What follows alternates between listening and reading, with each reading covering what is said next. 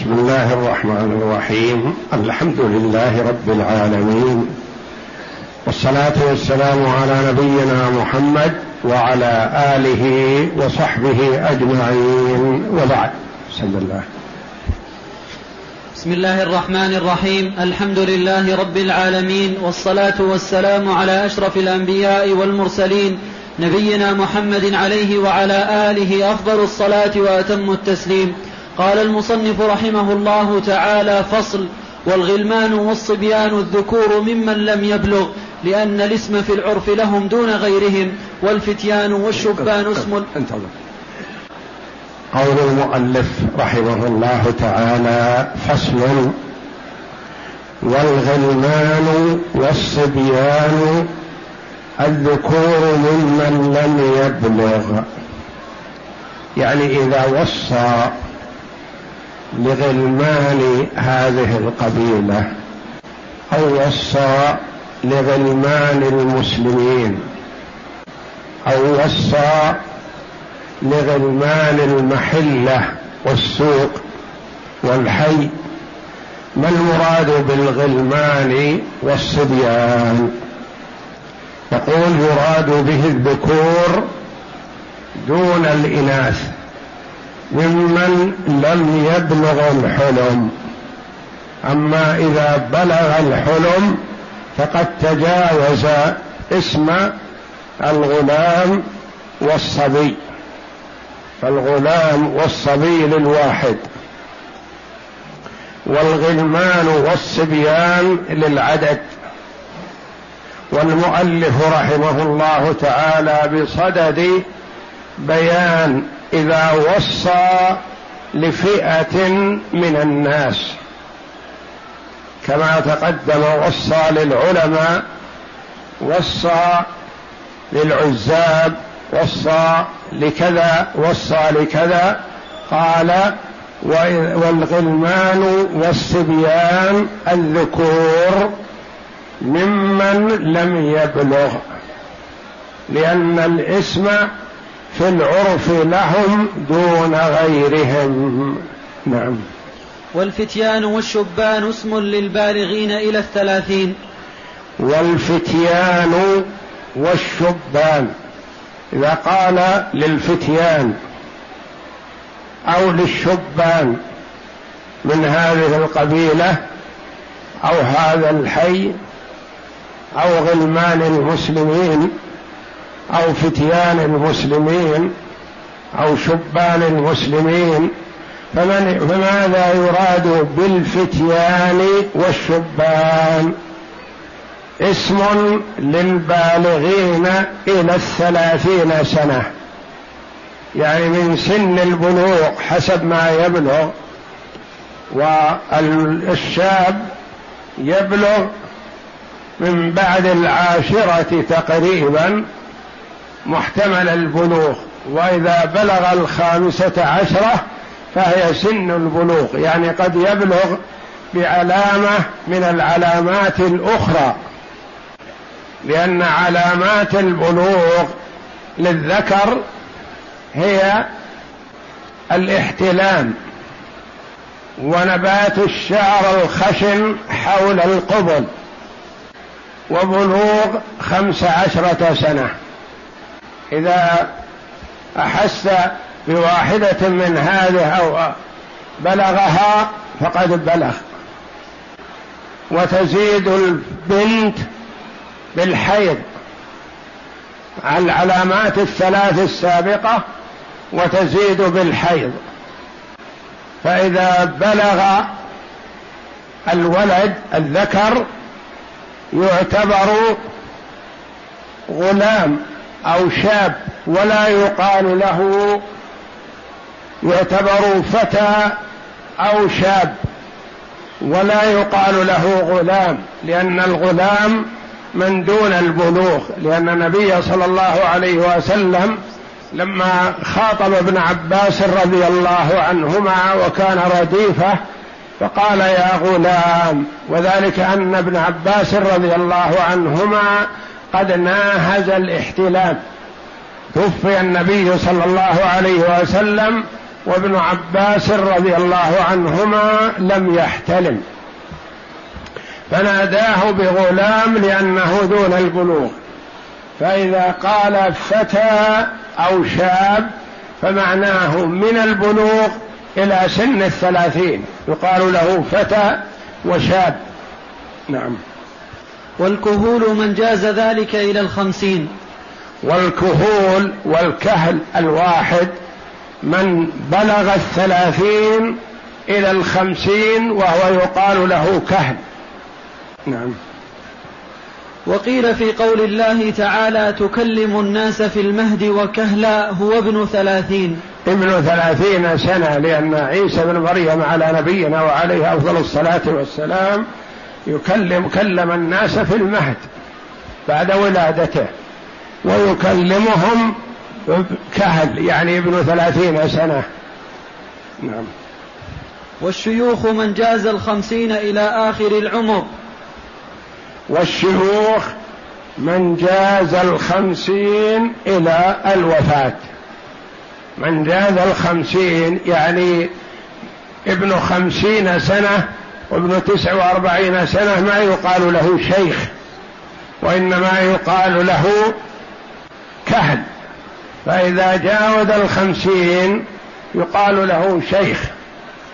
والشاعر ينقم على المرأة يقول دعتني شيخا وليس بشيخ إن ولست بشيخ إنما الشيخ من يدب دبيبا. يعني يمشي شوي شوي. فإذا جاوز الخمسين سنة يقال له شيخ إلى آخر العمر. نعم. والعانس من الرجال والنساء الذي كبر ولم يتزوج. والعانس من الرجال والنساء. يقال عانس ويقال عانسة للمرأة وقد يقال للمرأة بدون بدون هاء من الرجال والنساء الذي كبر ولم يتزوج. يعني يقال هذا رجل عانس وهذه امرأة عانسة يعني كبر سنه ثلاثين ونحو ذلك مثلا وهو لم يتزوج. لكن مثلا ابن خمس عشرة سنة أو ابن عشرين سنة أو بنت عشرة خمس عشرة سنة ونحوها. ما يقال هذه عانس لأنها ما كبرت. نعم. قال قيس بن رفاعة الواقفي فينا الذي ما عدا أن طر شاربه والعانسون وفينا المرد والشيب. هذا يفتخر بقومه بأننا فينا شباب. وفينا عانسون وفينا آه، شيب يعني جميع الفئات من قومي موجودة. فينا الذي ما عدا أن خط شاربه يعني توه شاب خط شاربه. والعانسون الذين كبروا ولم يتزوجوا. وفينا المرد الأمرد الشاب الأمرد. وفينا الشيب. فالمؤلف رحمه الله تعالى يبين حكم الوصية إذا وصى لهؤلاء لمن تصرف؟ إذا قيل للشباب تعطى ابن سبع سنوات وثمان وعشر سنوات؟ لا. وإنما لمن بلغ ولم يصل إلى الثلاثين. ما بين البلوغ والثلاثين وهكذا. قد يوصي مثلا في تزويج الشباب فهل يزوج من هذا مثلا ابن ثلاثين خمس وثلاثين سنة؟ لا لأنه تجاوز كلمة الشباب. ما يدخل. هل يصرف منها لزواج من لم يبلغ؟ لا لأنه ما وصل إلى هذا الاسم. ما يشمل اسم كلمة الشباب. نعم. فصل. ومن وصى لصنف من أصناف الزكاة صرف إلى من يستحق الزكاة من ذلك الصنف. إذا وصى لصنف من أصناف الزكاة. أهل الزكاة كما ذكرهم الله جل وعلا في كتابه العزيز. هم ثمانية أصناف. انما الصدقات للفقراء والمساكين والعاملين عليها والمؤلفة قلوبهم وفي الرقاب والغارمين وفي سبيل الله وابن السبيل. ثمانية أصناف. قد يوصي لصنف من هؤلاء. يقول مثلا وصيتي في كذا تصرف للغارمين. تصرف للمجاهدين في سبيل الله. تصرف لابن السبيل. يعطى هؤلاء المستحقون للزكاة. أما من لم يستحق الزكاة من هؤلاء فلا يعطى. فمثلا قال ريع هذه العمارة يصرف لابن السبيل. الأصل في ابن السبيل أن كل مسافر يقال له ابن سبيل. لكن هل كل مسافر يعطى من الزكاة؟ لا. لا يعطى إلا من انقطع به السبيل. من لا يجد نفقة وهو مسافر فيعطى من الزكاة وإن كان غنيا في بلاده. مثلا إذا لم يتيسر له الاستفادة من ماله وكان بعيدا عن أهله وذويه وماله فيعطى من الزكاة. لكن إنسان معه نفقة ومعه ما يكفيه فلا يعطى من الزكاة لأنه ليس من أهل الزكاة وإن كان ابن سبيل. فكذلك هنا إذا وصى لابن السبيل لا يعطى إلا من يستحق الزكاة من هذا الصنف. وإذا وصى لصنف فلا يصرف للصنف الثاني. قال هذا المال مثلا للمؤلفة قلوبهم. من المعلوم أن المؤلفة قلوبهم اللي يعطيهم الإمام أما سائر الناس فلا يجوز لي ولك مثلا أن نعطي المؤلفة قلوبهم من زكاتنا وإنما الذي يعطيهم الإمام إذا رأى المصلحة في إعطائهم يعطيهم. والمؤلفة قلوبهم أنواع. رجل يؤمل قوة إيمانه. ضعيف الإيمان نعطيه لعله يقوى إيمانه. رجل فيه بذاءة وسلاطة لسان يعطى لعله يكف لسانه. رجل شيخ قبيلة مسلم وصالح لكن نعطيه لعل نظيره يسلم مثله. يقول هذا فلان أعطوه كذا فأنا أسلم من أجل أن أعطى مثل فلان. كافر متسلط على المسلمين يؤذيهم نعطيه من الزكاة لكف شره. المؤلفة قلوب المؤلفة قلوبهم أنواع مسلم وكافر. ما يعطى من الزكاة الكافر إلا إذا كان من المؤلفة قلوبهم. والذي يعطيهم هو الإمام إذا رأى المصلحة في ذلك. فإذا وصى لصنف فلا يعطى إلا لهذا الصنف. إلا إذا وصى للفقراء أو وصى للمساكين فإذا وصى للفقراء فيعطى للفقراء وللمساكين. وإذا وصى للمساكين فيعطى للمساكين وللفقراء لأنهم يتداخلون. فعند اجتماعهم يميز بينهم يقال هذا مسكين وهذا فقير. وعند انفراد واحد منهم يقال يشمل الفقير والمسكين. عند اجتماعهم كيف يميز بينهم؟ قال بعض العلماء رحمهم الله. المسكين هو من يجد نصف الكفاية دون الكمال. والفقير هو من لا يجد شيئا أو يجد دون نصف الكفاية.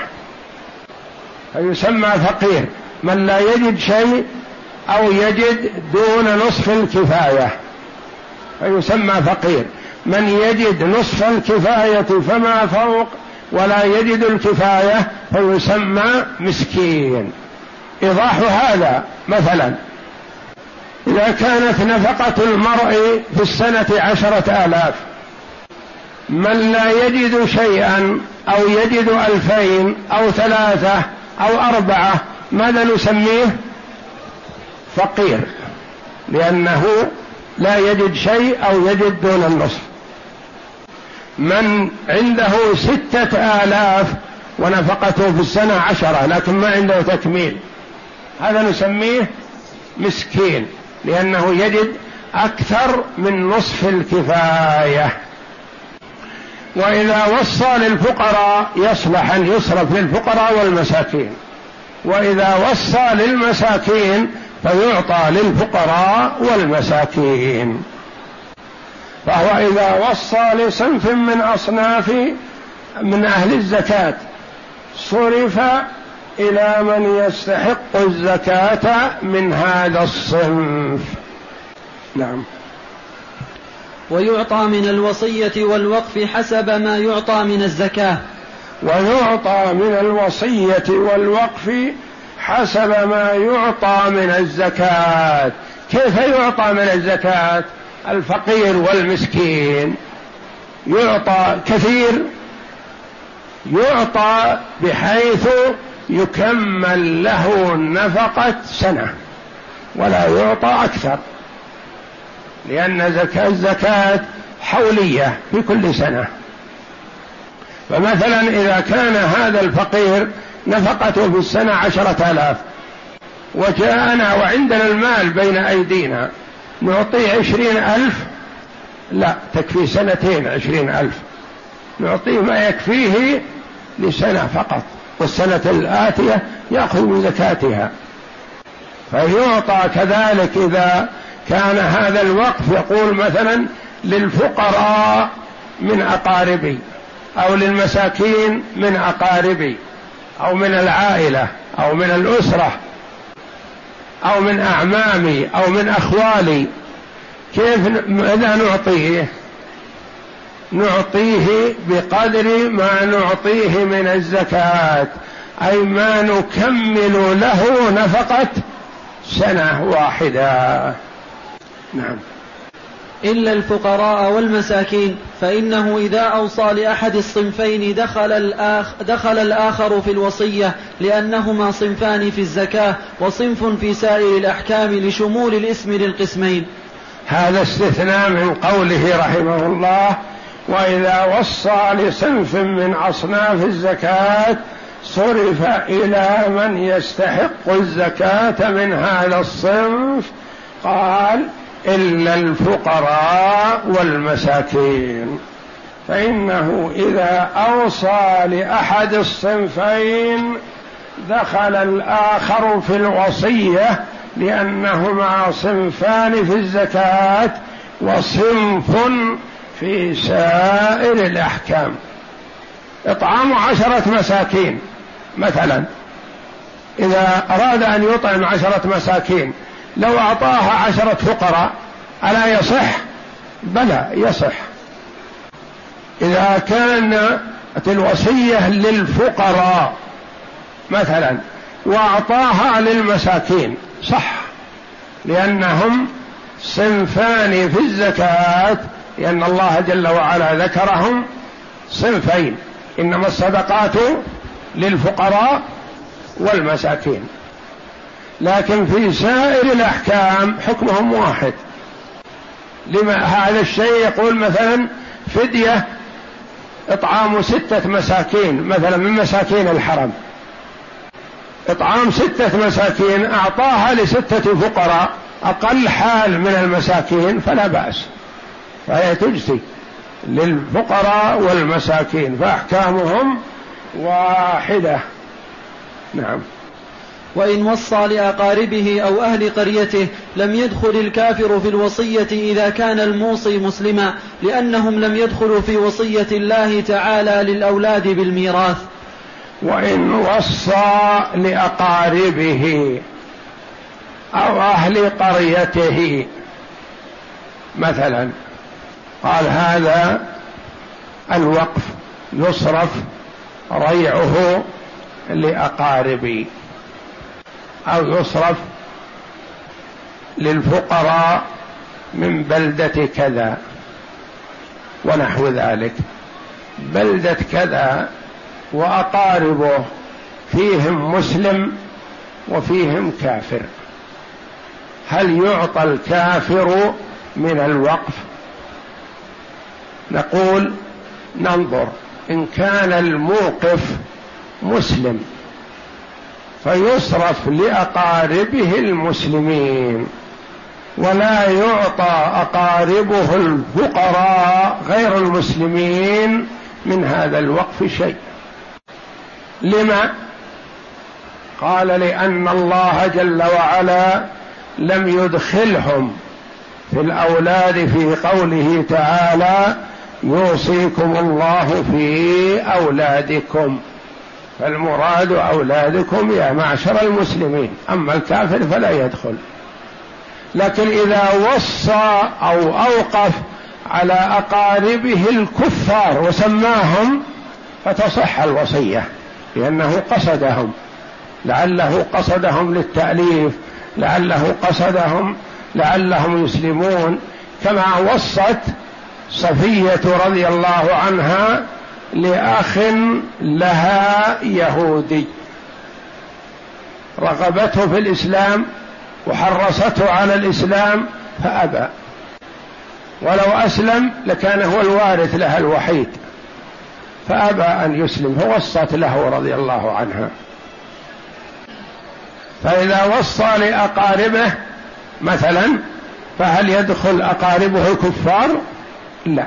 إذا كان الموقف مسلم فلا يدخل أقاربه الكفار لأنهم لم يدخلون في قوله تعالى يوصيكم الله في أولادكم.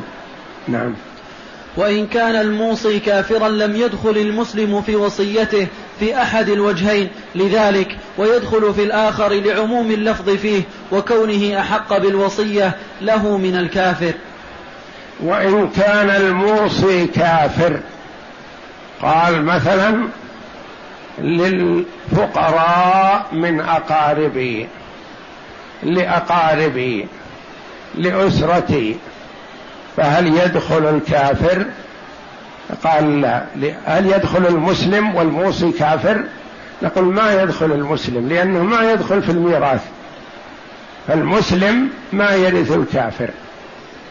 فإذا وصى لقرابته عرف أنه يريد قرابة أهل دينه الذين يستحقون ميراثه. هذا في أحد الوجهين الوجه الآخر يدخل لأن المسلم أولى بالصلة من الكافر فقالوا إذا وصى لأقاربه وفيهم مسلمون وكفار فدخول المسلم ممكن وهذا يرجع فيه إلى اجتهاد الحاكم. ويدخل في الآخر يعني في القول الآخر والوجه الآخر لعموم اللفظ فيه لأنه من الأقارب وكونه أحق بالوصية له من الكافر. بالأصل أن المسلم أحق بالمال من الكافر. والله أعلم وصلى الله وسلم وبارك على عبد ورسول نبينا محمد وعلى آله وصحبه أجمعين.